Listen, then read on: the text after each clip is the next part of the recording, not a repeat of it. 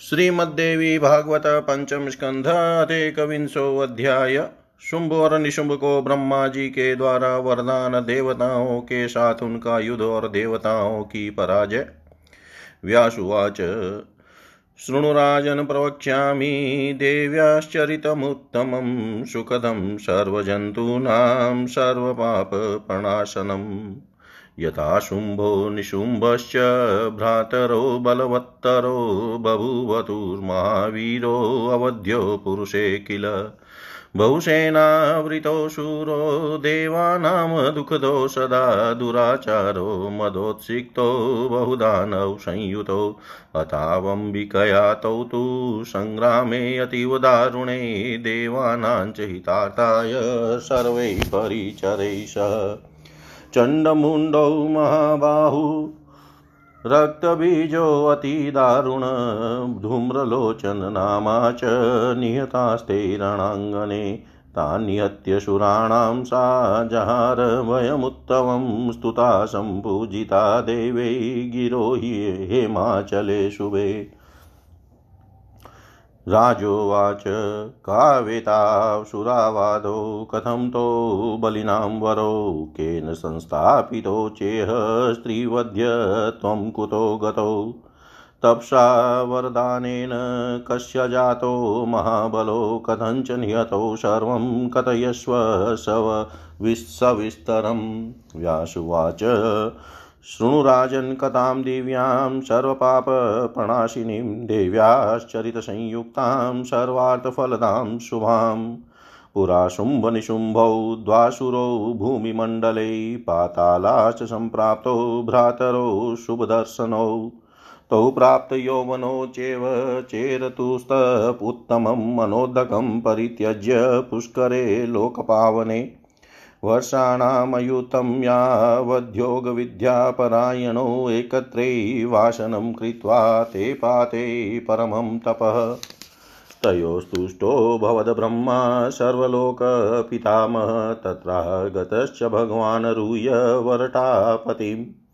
तावुभौ च जगत्सृष्टा दृष्ट्वा ध्यानपरो स्थितो उत्तिष्ठतं महाभागो तुष्टोऽहं तपसा किल।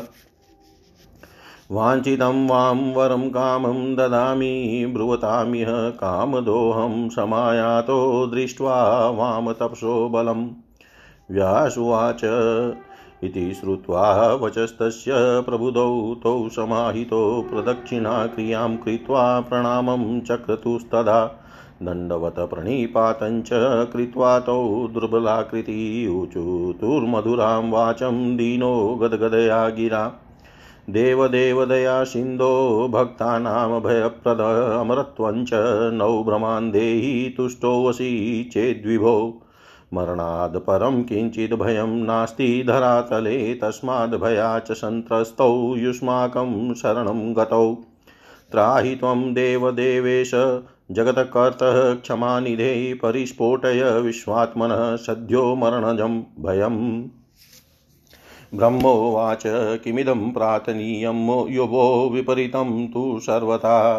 ब्रह्मोवाच किमिदं प्रार्थनीयं वो विपरीतं तु सर्वथा। देयं सर्वतः सर्वैः सर्वेभ्यो भुवनत्रये।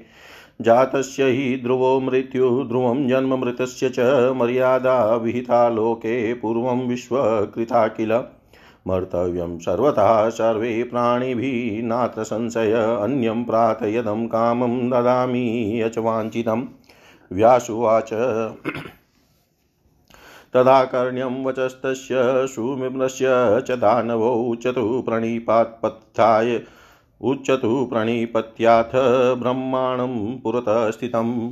पुरुषैरमराध्यैश्च मानवै मृगपक्षिभिः अवध्य त्वं कृपासिन्धो देहिनो वाञ्छितं वरम् नारीबलवती कास्ति यानो नाशं करिष्यति न बिभीव स्त्रियः कामं सचराचरे अवध्यो भ्रातरो स्यातां नरेभ्य पङ्कजोद्भव भयं न स्त्रीजनेभ्यश्च स्वभावाद्बला हि सा यासुवाच इति श्रुत्वा तयोर्वाक्यं प्रददो वाञ्छितं वरं ब्रह्मा प्रसन्नमनसा जगामात स्वमालयं गते अथ भवने तस्मिन् दानवो स्वगृहं गतो भृगुं पुरोहितं कृत्वा चक्रतु पूजनं तदा शुभे दीनेषु नक्षत्रै जातरूपमयं शुभं कृत्वा सिंहासनं दिव्यं राजार्थं प्रददो मुनि शुम्भाय ज्येष्ठभूताय ददो राजासनं शुभं सेवनार्थं तदैवाशु सम्प्राप्ता दानवोत्तमा चण्डमुण्डो महावीरो भ्रातरो बलदर्पितो सम्प्राप्तौ सैन्यसंयुक्तो रथवाजिकजान्वितौ धूम्रलोचन्नामा च तदरूपश्चण्डविक्रमः शुम्भं च भूपतिं श्रुत्वा तदागातबलसंयुत रक्तबीजस्तथा शूरो वरदानबलादिकक्षोहिणीभ्यां संयुक्तस्तत्रैवागत्य सङ्गत तस्येकं कारणं राजन् सङ्ग्रामे युध्यतः सदा देहाद्रुधिरसम्पातस्तस्य शस्त्रातस्य च जायते च यदा भूमा उत्पद्यन्ते हि अनेकश तादृशा पुरुषा क्रूरा भव शस्त्रपाणय। सम्भवन्ति तदाकारास्तद्रूपास्तत्पराक्रमा युद्धं पुनस्ते कुर्वन्ति पुरुषा रक्तसम्भवा अतः सोऽपि महावीर्यः सङ्ग्रामे अतीव दुर्जय अवध्य सर्वभूतानां रक्तबीजो महासुर। अन्ये च बहवसुराश्चतुरङ्गसमन्विताः शुम्भं च नृपतिं मत्वा बभूवस्तुश्च सेवकाः। असङ्ख्याता तदा जाता सेना शुम्भनिशुम्भयो पृथिव्या सकलं राज्यं गृहीतं बलवत्तया। सेनायोगं तदा कृत्वा निशुम्भ परवीरः जगाम तरसा स्वर्गे शचीपतैः शचीपतिजयाय च। चकाराशो महायुद्धं लोकपाले समन्ततः वृत्रः वज्रपातेन ताडयामाश वक्षसि। स वज्राभिहतो भूमौ पपातदानवानुजः भग्नं बलं तदा तस्य निशुम्भस्य महात्मनः भ्रातरं मूर्छितं श्रुत्वा शुम्भः परबलार्दनः तत्रागत्य सुरान् सर्वास्ताडयामाश सायकै कृतं युद्धं महतेन शुम्भेनाक्लिष्टकर्मणा निर्जितास्तु सुराः सर्वे सेन्द्रापालाश सर्वशः ऐन्द्रं पदं तदा तेन गृहीतं बलवत्तया कल्पपादपसंयुक्तं कामधेनुसमन्वितम् त्रैलोक्यं यज्ञभागाश्च हतास्तेन महात्मना नन्दनं च वनं प्राप्य मुदितोऽभुन्मासुरः शुद्धायाशेव पानेन सुखमाप महासुर, कुबेरं स च निर्जित्य तस्य राज्यं चकारः। अधिकारं तथा भानो स शशिनश्च चकारः यमञ्चेव विनिर्जित्य जग्राह तत्पदं तथा वरुणस्य तथा राज्यं चकारवग्निकर्म च वायोः कार्यं निशुम्भश्च चकार स्वबलान्वितः ततो देवा विनिधूता हृतराजा हृतश्रियः सन्त्यज्य नन्दनं सर्वे निर्ययुग् गिरिगव्यरे हताधिकारास्ते सर्वभ्रमुविर्जने वने निरालम्बा, निराधारा, निस्तेजस्का, निरायुधा विचेरुरमराः सर्वे पर्वतानां गुहासु च, उद्यानेषु च, शून्येषु नदीनां गव्यरेषु च। न प्रापुस्ते सुखं क्वापि स्थानभ्रष्टा, विचेतस लोकपाला, महाराज, देवाधीनं सुखं किल। बलवन्तो महाभागा बहुज्ञा धनसंयुता, काले दुःखं तथा दैन्यमाप्नुवन्ति नराधिप। चित्रमेतन्महाराज कालस्ये विचेष्टितं यः करोति नरं तावद्राजानं भिक्षुकं ततः। दातारं याचकं चेव बलवन्तं यतता बलं पण्डितम्। विकलं कामं शूरं चातिकातरं मघानाञ्च शतं कृत्वा प्राप्येन्द्रासनमुत्तमं पुनर्दुःखं परं प्राप्तं कालस्य गतिरीदृशी। कालः करोति धर्मिष्ठं पुरुषं ज्ञानसंयुतं तमेवाति युवपापिष्टं ज्ञानलेशविवर्जितं। न विस्मयोऽत्र कर्तव्य सर्वथा कालचेष्टिते ब्रह्मा विष्णुहरादीनां पीदृक ष्टचेष्टितं विष्णुजननमाप्नोति शुकरादिषु योनिषु हरकपाली सञ्जात कालेनेव बलीयसा हरकपाली सञ्जात कालेनेव बलीयसा। व्यासु व्यास जी बोले, हे राजन, सुनिए, मैं देवी का उत्तम चरित्र कहता हूँ। यह संपूर्ण प्राणियों को सुख देने वाला तथा समस्त पापों का नाश करने वाला है। पूर्व काल में शुंभ और निशुम नामक दो असुर भाई थे वे बड़े बलवान महापराक्रमी, तथा पुरुषों में अवध्य थे, पुरुषों से अवध्य थे। उनके पास बहुत से सैनिक थे, वे दोनों वीर देवताओं को सदा दुख देते रहते थे। वे बड़ा बड़े दुराचारी तथा मदमत थे, उनके पास बहुत अधिक दानव थे। अंबिका ने देवताओं के हित के लिए उन दोनों दानवों को उनके परिचरों समेत अत्यंत भीषण संग्राम में मार डाला। महाबाहु चंड मुंड महाभयंकर रक्त बीज और धूम्रलोचन नामक असुर वे सब भी भगवती के द्वारा रणभूमि में मारे गए थे। उन सब का वध करके भगवती अंबिका ने देवताओं का बहुत बड़ा भय दूर कर दिया। तदनंतर देवताओं ने पवित्र पवित्र सुमेरु पर्वत पर उन देवी का स्तवन तथा विधिवत पूजन किया। राजा बोले पूर्व काल में ये दोनों दानव कौन थे? वे बड़े बड़े बलशालियों से भी श्रेष्ठ कैसे हुए? उन्हें राज सिंहासन पर किसने प्रतिष्ठित किया? स्त्री के द्वारा वे कैसे मारे गए? किस देवता की तपस्या के परिणाम स्वरूप प्राप्त वरदान से वे महाबली हुए और किस प्रकार वे मारे गए? यह सब विस्तार पूर्वक बताइए। व्यास जी बोले, हे राजन, अब आप समस्त पापों को अनाश करने वाली, सभी प्रकार के अभिष्ट फल प्रदान करने वाली, मंगलमयी तथा भगवती के चरित श्रेयोत प्रोत दिव्य कथा सुनिए। पूर्व काल में शुंभ निशुंभ नामक दो दैत्य पाताल से भूमंडल पर आ गए। वे दोनों भाई देखने में बड़े सुंदर थे। पूर्ण वयस्क होने पर उन दोनों ने जगत पावन पुष्कर तीर्थ में अन्न तथा जल का परित्याग करके कठोर तप प्रारंभ कठोर तप आरंभ कर दिया। योग साधना में तत्पर रहने वाले शुंभ और निशुंभ एक ही स्थान पर आसन लगाकर दस हज़ार वर्षों तक घोर तपस्या करते रहे। अंत में समस्त लोकों के पितामह भगवान ब्रह्मा जी उन पर प्रसन्न हो गए और हंस पर आरूढ़ होकर वहाँ आ गए। ध्यान मग्न होकर बैठे हुए उन दोनों को देख कर जगत के रचयिता ब्रह्मा जी ने कहा, हे महाभाग, तुम दोनों उठो।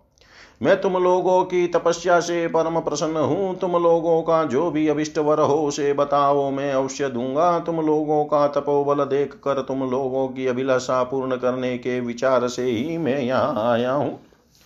व्यास जी बोले, ब्रह्मा जी की यह वाणी सुनकर समाहित चित वाले उन दोनों का ध्यान टूट गया। तब प्रदक्षिणा करके उन्होंने दंड की भांति भूमि पर गिरकर ब्रह्मा जी को प्रणाम किया। तत्पश्चात तप के कारण दुर्बल शरीर वाले दोनों दानवों ने ब्रह्मा जी से बड़ी दीनता पूर्वक गदगद वाणी में यह मधुर वचन कहा, हे देव देव हे दया सिंधो, हे भक्तों का, भक्तों को अभय देने वाले भ्रमण हे विभो, यदि आप हम पर प्रसन्न है तो हमें अमरत्व प्रदान कीजिए। मृत्यु से बढ़कर दूसरा कोई भी भय इस पृथ्वी लोक में नहीं है। उसी भय से संतस्त होकर हम दोनों आपकी शरण को प्राप्त हुए हैं। हे देव देवेश, आप हमारी रक्षा कीजिए। हे जगत करता, हे क्षमा निधान हे विश्वात्मा, आप हमारे मरण जन्य भय को शीघ्र ही दूर कीजिए। ब्रह्मा जी बोले, तुम लोगों ने यह कैसा सर्वथा नियम विरुद्ध वरदान मांगा है? तीनों लोकों में किसी के द्वारा किसी के लिए भी किसी के भी लिए यह वरदान सर्वथा अधेय है। जन्म लेने वाले की मृत्यु निश्चित है और मरने वाले का जन्म निश्चित है। विश्व की रचना करने वाले प्रभु ने यह नियम पहले से ही निर्धारित कर रखा है। सभी प्राणियों को निश्चित रूप से मरना ही पड़ता है। इसमें संदेह नहीं है। अतः इसके अतिरिक्त तुम लोगों का जो भी दूसरा अभिलाषित अभिलषित वर हो उसे मांग लो। मैं अभी देता हूँ। व्यास जी बोले, ब्रह्मा जी की यह बात सुनकर उन दोनों दानवों ने परस्पर भलीमांति विचार करके, करने के उपरांत अपने समुख खड़े उन ब्रह्मा जी को प्रणाम करके कहा, हे कृपा सिंधो, देवता, मनुष्य, मृग अथवा पक्षी, इनमें से किसी भी पुरुष जाति के द्वारा हमारा मरण न हो। यही हमारा अभिष्ट वर है। इसे आप हमें प्रदान करें। ऐसी कौन बलवती स्त्री है जो हम दोनों का नाश कर सके? इस चराचर त्रिलोकी में किसी भी स्त्री से हम नहीं डरते। हे भ्रमण हम दोनों भाई पुरुषों से अवध्य हुए हमें स्त्रियों से कोई डर नहीं है, क्योंकि वे तो स्वभाव से ही अबला होती है। व्यास जी बोले, उन दोनों का यह वचन सुनकर ब्रह्मा जी ने भी उन्हें अभिलषित वर दे दिया और प्रसन्न मन से अपने स्थान पर चले गए। ब्रह्मा जी के अपने लोक चले जाने पर वे दोनों दानव भी अपने घर चले गए। उन्होंने वहाँ पर शुक्राचार्य को अपना पुरोहित बनाकर उनका पूजन किया। तत्पश्चात किसी उत्तम दिन और नक्षत्र में सोने का दिव्य तथा सुंदर सिंहासन बनवाकर मुनि ने राज्य स्थापना के लिए उन्हें प्रदान किया।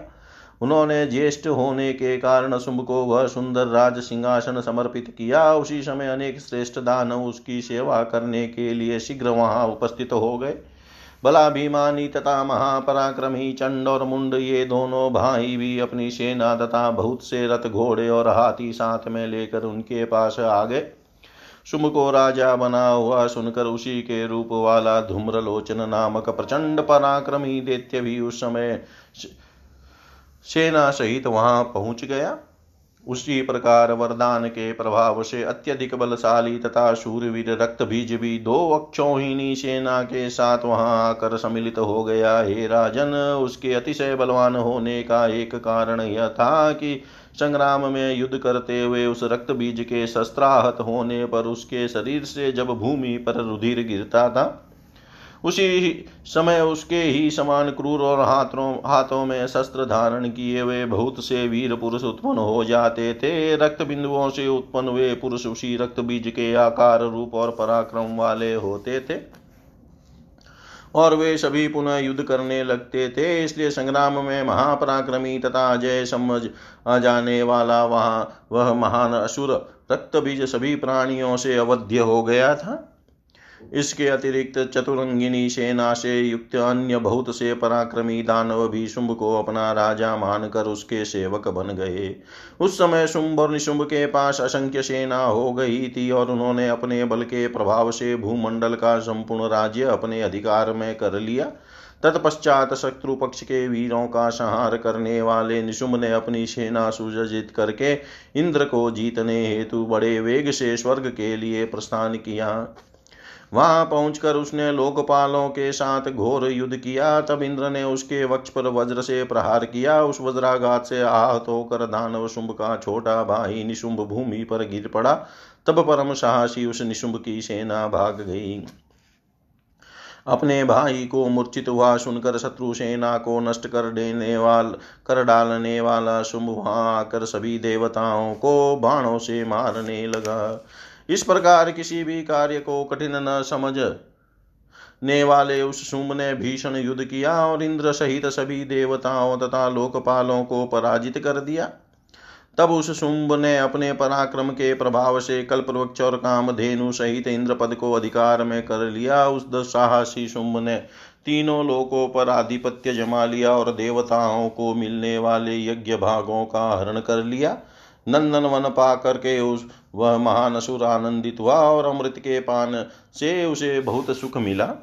उसने कुबेर को जीत कर उनके राज्य पर अधिकार कर लिया और सूर्य तथा चंद्रमा का भी अधिकार छीन लिया। उसने यमराज को परास्त करके उनका पद स्वयं ले लिया। उसी प्रकार अपने बल के प्रभाव से वरुण का राज्य अपने अधीन करके वह शुंभ राज्य शासन स्वयं करने लगा और अग्नि तथा वायु के कार्य स्वयं करने लगा। तब असुरों के द्वारा तिरस्कृत और राज्य छीन जाने के कारण नष्ट शोभा वाले सभी देवता नंदन वन छोड़कर पर्वतों की गुफाओं में चले गए। अधिकार से वंचित होकर वे सब निर्जन वन में भटकने लगे। अब उनका कोई सहारा नहीं रहा। उनके रहने की जगह नहीं रही। वे तेजहीन और आयुधविहीन हो चुके थे। इस प्रकार सभी देवता पर्वतों की कंदराओं निर्जन उद्यानों और नदियों की घाटियों में विचरण करने लगे। हे महाराज, स्थान भ्रष्ट हो जाने के कारण उन बेचारे लोकपालों को कहीं भी सुख नहीं मिल रहा था और फिर वह यह सुनिश्चित भी है कि सुख सदा प्रारब्ध के अधीन रहता है। हे नराधिप बलशाली बड़े भाग्यवान, महान ज्ञानी तथा धन संपन्न व्यक्ति भी विपरीत समय उपस्थित होने पर दुख तथा कष्ट पाते हैं। हे महाराज, उस काल की गति बड़ी ही विचित्र होती है जो एक साधारण मनुष्य को राजा बना देते हैं और उसके बाद राजा को भिखारी बना देता है। वही काल दाता को, याचक, बलवान को, निर्बल पंडित को, अज्ञानी और वीर को अत्यंत कायर बना देता है। सौ अश्वमेध यज्ञ करने के बाद सर्वोत्कृष्ट इंद्रासन प्राप्त करके भी बाद में समय के फेर से इंद्र को असीम कष्ट उठाना पड़ा था। काल की ऐसी विचित्र गति होती है। समय ही मनुष्य को धर्मात्मा तथा ज्ञानवान बनाता है और फिर उसी व्यक्ति को पापी तथा अत्यल्प ज्ञान से भी हीन बना देता है। अतः काल की इस अद्भुत गति के विषय में कुछ भी आश्चर्य नहीं करना चाहिए। यही काल ब्रह्मा, विष्णु, शिव आदि को भी इसी प्रकार संकट में डाल देता है। बलवान काल के ही प्रभाव से भगवान विष्णु को शुक्र आदि योनियों में जन्म लेना पड़ा और शिव जी को कपाली होना पड़ा। इति श्रीमद्देवी भागवते महापुराणे अष्टादशसाहस्रयां सहितायां पञ्चमस्कन्धे शुम्भनिशुम्भद्वारा स्वर्गविजयवर्णनं नामेकविंशोऽध्याय सर्वं श्रीशां सदाशिवार्पणम् अस्तु। ॐ विष्णवे नमः, ॐ विष्णवे नमः, ॐ विष्णवे नमः। श्रीमद्देवी भागवत द्वांशो अध्याय देवताओं द्वारा भगवती की स्तुति और उनका प्राकट्य व्यासुवाच। पराजितासुरा सर्वे राज्यं शुम्भ शशास एवं वशसहस्रं तु जगां नृपशतम् भ्रष्टराजास्ततो देवाश्चिन्तामापुषु दुस्तरां, गुरुं दुःखातुरास्ते तु पप्रचुरीदमादृतः किं कर्तव्यं गुरो ब्रूहि, सर्वज्ञस्त्वं महामुनि, उपायोऽस्ति महाभागदुःखस्य विनिवृत्तये। उपचारपरानूनं वेदमन्त्राः सहस्रश वाञ्छितार्थकरानूनं सूत्रैः संलक्षिताः किल? इष्टयो विविधा प्रोक्ताः सर्वकामफलप्रदः ता कुरुष्व मुने नूनं त्वं जानासि च तत्क्रिया। विधिशत्रुविनाशाय यथोदिष्टसदागमेन तं कुरुष्वाद्य विधिवद्यथा नो दुःखसङ्क्षय भवेदाङ्गीरससाध्येव तथा त्वं कर्तुमर्हसि दानवानां विनाशाय अभिचारं यथामति। बृहस्पतिरुवाच। सर्वे मन्त्राश्च वेदोक्ता देवाधीन्फलाश्च ते नस्तन्त्राः सुराधीश ततेकान्तफलप्रदा। मन्त्राणां देवतायूयं ते तु दुःखेकभाजनं जातः स्म कालयोगेन किं करोमि प्रसादनम् इन्द्राग्निवरुणादीनां यजनं यज्ञकर्मसु ते यूयं विपदं प्राप्तः करिष्यन्ति किमिष्टय? अवश्यं भावी भावानां प्रतिकारो न विद्यते उपायस्त्वतः कर्तव्य इति शिष्टानुशासनम्। देवं हि बलवत् केचित् प्रवदन्ति मनीषिण उपायवादिनो देवं प्रवदन्ति निरर्थकम्। देवं चेवाप्युपायश्च द्वावेवाभिमतो नृणां केवलं देवमाश्रित्य न स्थातव्यं कदाचन। उपाय सर्वदा कार्यो विचार्य स्वधिया पुनः तस्माद्ब्रवीमिव सर्वान् संविचार्य पुनः पुनः। पुरा भगवती तुष्टा जगान महिषासुरं युष्माभिस्तुस्तुता देवीं वरदानं ददावथ आपदं नाशयिष्यामि संस्मृता वासदेव हि यदा यदा वो देवेशापदो देवसम्भवा प्रभवन्ति तदा कामं स्मर्तव्याहं सुरे सदा स्मृतां नाशयिष्यामि युष्माकं परमापद। तस्माद्धिमाचले गत्वा पर्वतेषु मनोहरे आराधनं चण्डिकाया कुरुध्वं प्रेमपूर्वकम् मायाबीजविधानज्ञास्तत्पुरश्चरणैः रतः जानाम्यहं योगबलात् प्रसन्ना सा भविष्यति। दुःखशान्तोऽद्य दृश्यते नात्र संशय तस्मिन् सदा देवी तिष्ठतीति मया श्रुतम्। स्तुता सम्पूजिता सद्यो वाञ्छितार्थान् प्रदास्यति निश्चयं परमं कृत्वा गच्छध्वं वै हिमालयम्। सुराः सर्वाणि कार्याणि सावकामं विधास्यति व्यासुवाच इति तस्य वचः श्रुत्वा देवास्ते प्रयुर्गिरिम्। हिमालयं महाराज देवी ध्यानपरायणा मायाबीजं हृदा नित्यं जपन्तः सर्वमेव हि। नमश्चक्रुर्महामायां भक्तानां भयप्रदां तुष्टभुस्तोत्रमन्त्रैश्च भक्त्या परमया युता नमो देवी विश्वेश्वरी प्राणनाथै सदानन्दरूपै सुरानन्दते ते। नमो दानवान्तप्रदे मानवानाम् अनेकार्थे भक्तिगम्यस्वरूपै। न मे नाम सङ्ख्यां न मे रूपमिद्रक्तथा कोऽपि वेदादिदेवस्वरूपै त्वमेवासि सर्वेषु शक्तिस्वरूपा प्रजासृष्टिसंहारकाले सदैव। स्मृतिस्तद् स्मृतिस्त्वं, धृतिस्त्वं, त्वमेवासि बुधिर्जरा। पुष्टि तुष्टि धृति कान्तिशान्ति सुविद्या सुलक्ष्मीर्गतिः कीर्तिमेधे त्वेमेवासि विश्वस्य बीजं पुराणम् यदा यै स्वरूपै करोषिह कार्यं, सुराणां च तेभ्यो नमामोऽद्य क्षमा योगनिद्रा दया त्वं विवक्षा, स्थिता सर्वभूतेषु शस्तैश्वरूपै कृतं कार्यमादो त्वया यत् सुराणां हतो वशो महारिर्मदान्धो हयारिः दया ते सदा सर्वदेवेषु देवी प्रसिद्धा पुराणेषु वेदेषु गीता। किमत्रास्ति चित्रं यदम्बाश्रुतं त्वं, किमत्रास्ति चित्रं यदम्बाश्रुतं स्वं मुदा पालयेत पोषयेत सम्यगेव। यतस्त्वं जनित्रीशुराणां सहाया कुरुष्वेकचित्तेन कार्यं समग्रम् न वा ते गुणानमीयतां स्वरूपं वयं देवि जानीमहे विश्ववन्द्ये। कृपापात्रमित्येव मत्वा यथास्म तथास्मान्भ्येभ्यः सदा पाहि पातुं समर्थे। विना बाणपातैर्विना मुष्टिघातैर्विना शूलखड्गैर्विना शक्तिदण्डै रिपुनमहन्तुमेवाशि शक्ता विनोदा तथापि यलोकोपकाराय लीला। इदं शाश्वतं नेव जानन्ति मूढा, न कार्यं विना कारणं सम्भवेदा। न कार्यं विना कारणं सम्भवेद्वा। वयं तर्कयामानोऽनुमानं प्रमाणं त्वमेवासि कर्तास्य विश्वस्य चेति। अजः सृष्टिकर्ता मुकुन्दोऽवितायं हरो नाशकृदै पुराणे प्रसिद्ध। न किं त्वत्प्रसूतास्तत्र त्रयस्ते युगादो त्वमेवासि सर्वस्य तेनेव माता। त्रिभिस्त्वं पुराराधिता देवी दत्तः। त्वया शक्तिरुग्रा च तेभ्यः समग्रः। त्वया संयुतास्ते प्रकुर्वन्ति कामं जगत्पालनोत्पत्तिसंहारमेव। ते किं न मन्दमतयो यतयो विमूढास्त्वां येन विश्वजननीं समुपाश्रयन्ति।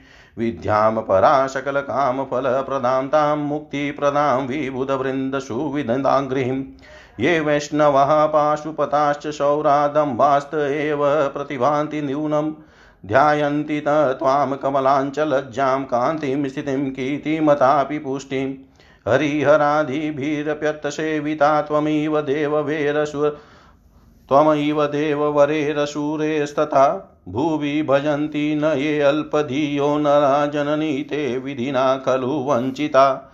जलधिजाद् जापदपङ्कजरञ्जनं जतुरसेन करोति हरिस्वयं त्रिनयनोऽपि धराधरजाङ्ग्रद्रीपं कजपरागनिषेवन तत्पर। किं परस्य नरस्य कथा न कैस्तौ पदाब्जयुगं न भजन्ति के। विगतरागगृहाश्च दयां क्षमां कृतधियो मुनयोऽपि भजन्ति ते। देवी त्वदङ्घ्रिभजनेन जनारता ये संसारकूपपतिता पतिताः किलामि। ते कुष्ठगुल्मशिरादियूता भवन्ति दारिद्र्यदैन्यसहिता रहिता सुखोदे सुखोगै ये काष्ठभारवहने यवसावहारे कार्ये भवन्ति निपुणा धनदारहीना। जानीमहे अल्पमतिभिः भवदङ्घ्रिसेवा पूर्वे भवे जननी तेन कृता कदापि। व्यासुवाच, एवं स्तुतासुरे सर्वैरम्बिका करुणान्विता प्रादुर्बभूव तरसा रूपयौवन् संयुता। दिव्याम्बरधरा देवी, दिव्यभूषणभूषिता, दिव्यमाल्यसमायुक्ता, दिव्यचन्दनचर्चिता।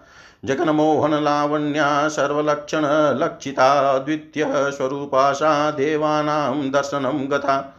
जाह्न्व्यां स्नातु कामाशा निर्गता, गिरिगव्यरात् दिव्यरूपधरा देवीं विश्वमोहन्मोहिनी देवान् स्तुतिपरानाः मेघगम्भीरया गिरा प्रेमपूर्वं स्मितं कृत्वा कोकिला मञ्जुवादिनी देव्युवाच भो, भौ, सुरवरः कात्र भवद्भिः वृषं किमर्थं ब्रुतवः कार्यं चिन्ताविष्टा कुतः पुनः?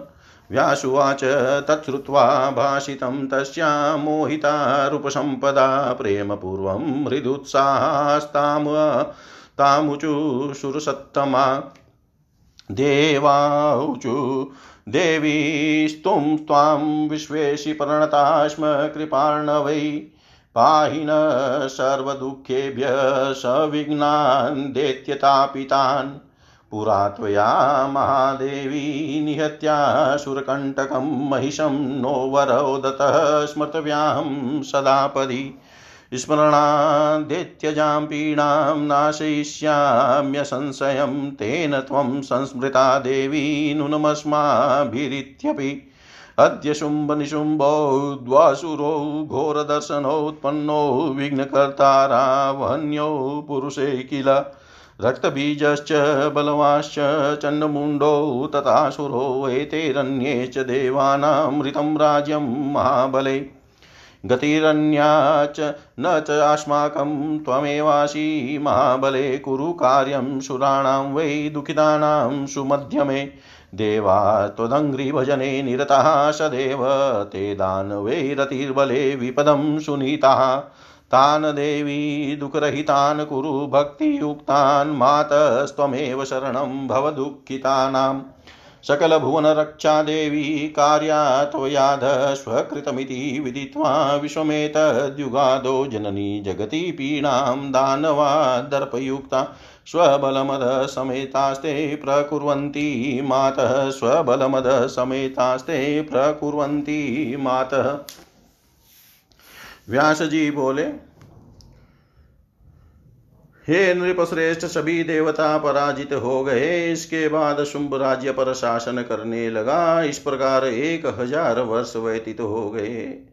तत्पश्चात राज्यच्युत होने के कारण देवता महान दुषह चिंता में पड़ गए। दुख से व्याकुल हुए वे देवता गुरु बृहस्पति से आदर पूर्वक यह पूछने लगे। हे गुरु, अब हम क्या करें? आप हमें बताएँ। आप सर्वज्ञ महामुनि हैं। हे महाभाग दुख की निवृत्ति का उपाय भी तो होता है।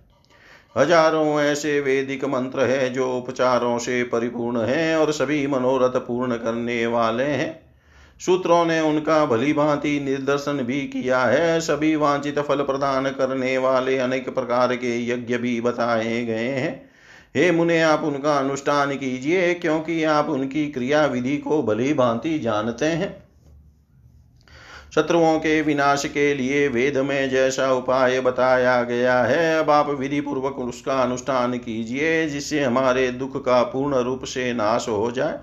हे आंगी रसदानुओं के विनाश के लिए आप अपनी बुद्धि के अनुसार आज ही अभिचार कर्म के आरंभ अभिचार कर्म आरंभ करने की कृपा कीजिए। बृहस्पति बोले, हे देवराज, वेदों वेदों में बताए गए सभी मंत्र प्रारब्ध के अनुसार ही फल प्रदान करने वाले हैं। वे स्वतंत्र नहीं हैं और नियम के अनुसार ही फल प्रदान करते हैं। उन मंत्रों के देवता तो आप ही लोग हैं। जब आप लोग स्वयं समय के फेर से कष्ट में पड़े हुए हैं तो मैं कौन सा उपाय करूँ? यज्ञ कर्मों में इंद्र, अग्नि, वरुण आदि की पूजा की जाती है और वे आप सब देवता ही स्वयं विपत्ति भोग रहे हैं, तब यज्ञ क्या कर सकेंगे? अवश्यम भाई, घटनाओं का कोई प्रतिकार नहीं है, फिर भी संकट से बचने के लिए उपाय तो करना ही चाहिए, यह शिष्ट पुरुषों का आदेश है। कुछ विद्वान कहते हैं कि देव सबसे बलवान होता है और उपायवादी लोग देव को निरर्थक बताते हैं। किंतु मनुष्यों के लिए देव और उपाय दोनों ही आवश्यक माने गए हैं। मात्र देव का आश्रय लेकर सभी कभी भी बैठे नहीं रहना चाहिए। अपनी बुद्धि से विचार करके सम्यक रूप से प्रयत्न करने में तत्पर हो जाना चाहिए। इसलिए भली भांति बार बार सोच विचार कर मैं आप सभी को उपाय बता रहा हूँ। पूर्व काल में जब भगवती जगदम्बा ने आप लोगों पर प्रसन्न होकर महिषासुर का वध किया था। उस समय आप लोगों के स्तुति करने पर उन्होंने यह वरदान दिया था। आप लोगों के स्मरण करने पर मैं सदा आप लोगों की विपत्ति दूर करूँगी। हे देवेश्वरों, जब जब आप लोगों पर देवजन्य आपदाएँ आए, तब तब आप देवता गण मेरा ध्यान कीजिएगा। स्मरण करते ही मैं आप लोगों की बड़ी से बड़ी विपत्तियों का नाश कर दूँगी। अतः अब आप लोग परम रमणिक हिमालय पर्वत पर जाकर प्रेम पूर्वक भगवती चंडिका की आराधना कीजिए। आप लोग माया बीज के विधान के अज्ञाता हैं, उसी के पुरस्चरण में तत्पर हो जाइए। मैं जानता हूँ कि इस अनुष्ठान के प्रभाव से वे भगवती प्रसन्न हो जाएगी। अब आप लोगों के दुख का अंत दिखाई पड़ रहा है, इसमें संदेह नहीं है। मैंने सुना है कि वे भगवती उस हिमालय पर्वत पर सदा विराजमान रहती है। उनकी स्तुति तथा विधिवत पूजा करने पर वे शीघ्र ही आप लोगों को वांछित फल प्रदान करेगी। अतः हे देवताओं, आप लोग दृढ़ निश्चय करके हिमालय पर्वत पर जाइए। वे भगवती आप लोगों का कार्य अवश्य सिद्ध कर देगी। व्यास जी बोले, हे महाराज, उनका वचन सुनकर देवता हिमालय पर्वत पर चले गए। वहाँ देवी के ध्यान में लीन होकर एकाग्र मन से निरंतर माया बीज मंत्र का जप करते हुए उन सब देवताओं ने भक्तों के लिए अभयदायिनी महामाया भगवती को प्रणाम किया और पूर्ण भक्ति से युक्त होकर स्तोत्र मंत्रों से वे इस प्रकार उनकी स्तुति करने लगे। हे विश्वेश्वरी, हे प्राणों की स्वामिनी, सदा आनंद रूप में रहने वाली तथा देवताओं को आनंद प्रदान करने वाली हे देवी, आपको नमस्कार है। दानवों का अंत करने वाली, मनुष्यों की समस्त कामनाएँ पूर्ण करने वाली तथा भक्ति के द्वारा अपने रूप का दर्शन देने वाली हे देवी, आपको नमस्कार है। हे आदि देव स्वरूपिणी, आपके नामों की निश्चित संख्या तथा आप उसके इस रूप की को कोई भी नहीं जान सकता। सब में आप ही विराजमान है। जीवों के सृजन और संहार काल में शक्ति स्वरूप से सदा आप ही कार्य करती है। आप ही स्मृति, धृति, बुद्धि, जरा, पुष्टि, तुष्टि, धृति, कांति, शांति, सुविद्या, सुलक्ष्मी, गति, कीर्ति, मेधा और विश्व की पुरातन मूल प्रकृति है। आप जिस समय जिन स्वरूपों से देवताओं का कार्य संपन्न करती है, हम शांति के लिए आपके उन स्वरूपों को को नमस्कार करते हैं। आप ही क्षमा, योग, निद्रा, दया तथा विवक्षा है। इन कल्याणकारी रूपों से सभी जीवों में निवास करती हैं। पूर्व काल में आपने हम देवताओं का कार्य किया था, जो कि महान शत्रु मदांध महिषासुर का वध कर डाला था। हे देवी, सभी देवताओं पर आपकी दया सदैव रहती है। आपकी दया पूर्ण प्रसिद्ध है और पुराणों तथा वेदों में भी उसका वर्णन किया गया है। इसमें आश्चर्य की क्या बात, क्योंकि माता प्रसन्नता पूर्वक सम्यक प्रकार से अपने पुत्र का पालन पोषण करती ही है। क्योंकि आप देवताओं की जननी है, अतः उसका सहायक बनकर एकाग्र मन से हम लोगों का संपूर्ण कार्य संपन्न करें। हे देवी, हे विश्ववंध्य, हम लोग न आपके गुणों की सीमा जानते हैं और न आपका स्वरूप ही जानते हैं। अतः का रक्षा करने में समर्थ हे देवी, हमें केवल अपना कृपा मात्र, कृपा पात्र मानकर आप भयों से निरंतर हमारी रक्षा करती रहें। यद्यपि बिना बाण चलाए, बिना मुष्टि प्रहार किए और बिना त्रिशूल तलवार, बर्छी, दंड आदि का प्रयोग किए भी आप विनोद पूर्वक शत्रुओं का संहार करने में समर्थ हैं। फिर भी जगत के उपकार के लिए ही आपकी यह लीला दृष्टि गोचर होती है। आपका यह रूप सनातन है, इस रहस्य को अविवेकी लोग नहीं जानते हैं। हे माता, बिना कारण के कोई कोई कार्य नहीं होता। अतः अनुमान और प्रमाण के आधार पर हम यही जानते हैं कि इस विश्व की रचना करने वाली आप ही हैं। ब्रह्मा सृष्टि करता, विष्णु पालन करता और शंकर संहार करता के रूप में, पुराण में प्रसिद्ध है। किंतु क्या वे तीनों देव आपसे उत्पन्न नहीं हुए हैं? युग के प्रारंभ में केवल आप ही रहती हैं, अतः आप ही सबकी माता हैं। हे देवी पूर्व काल में इन तीनों ने आपकी आराधना की थी, तब आपने उन्हें अपनी समस्त प्रबल शक्ति प्रदान की थी। वास्तव में उसी शक्ति से संपन्न होकर वे जगत का सृजन पालन तथा संहार करते हैं। जो सन्यासी लोग विश्व की जननी, परम विद्या स्वरूपिणी, समस्त वांछित फल प्रदान करने वाली, मुक्तिदायिनी तथा सभी देवताओं से वंदित चरणों वाली आप भगवती की उपासना नहीं करते, क्या वे मंद बुद्धि तथा ज्ञानी नहीं है? विष्णु, शिव तथा सूर्य की आराधना करने वाले जो लोग कमला, लज्जा, कांति, स्थिति, कीर्ति और पुष्टि नामों से विख्यात आप भगवती का ध्यान नहीं करते हैं, वे निश्चित रूप से दम्भी प्रतीत होते हैं।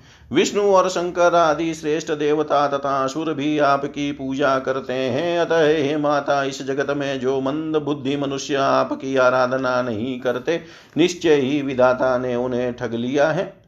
भगवान विष्णु अपने पास लक्ष्मी रूप में विराजमान आप भगवती के चरण कमलों में स्वयं महावर लगाते हैं। इसी प्रकार त्रिनेत्र भगवान शिव भी अपने पास पार्वती रूप में विराजमान आप भगवती के चरण कमल की रज के सेवन में निरंतर तत्पर रहते हैं। तब अन्य मनुष्य की बात ही क्या? आपके चरण कमलों की आराधना कौन नहीं करते? घर गृहस्थी से विरक्त बुद्धिमान मुनिगण भी दया और क्षमा रूप में प्रतिष्ठित आप भगवती की उपासना करते हैं।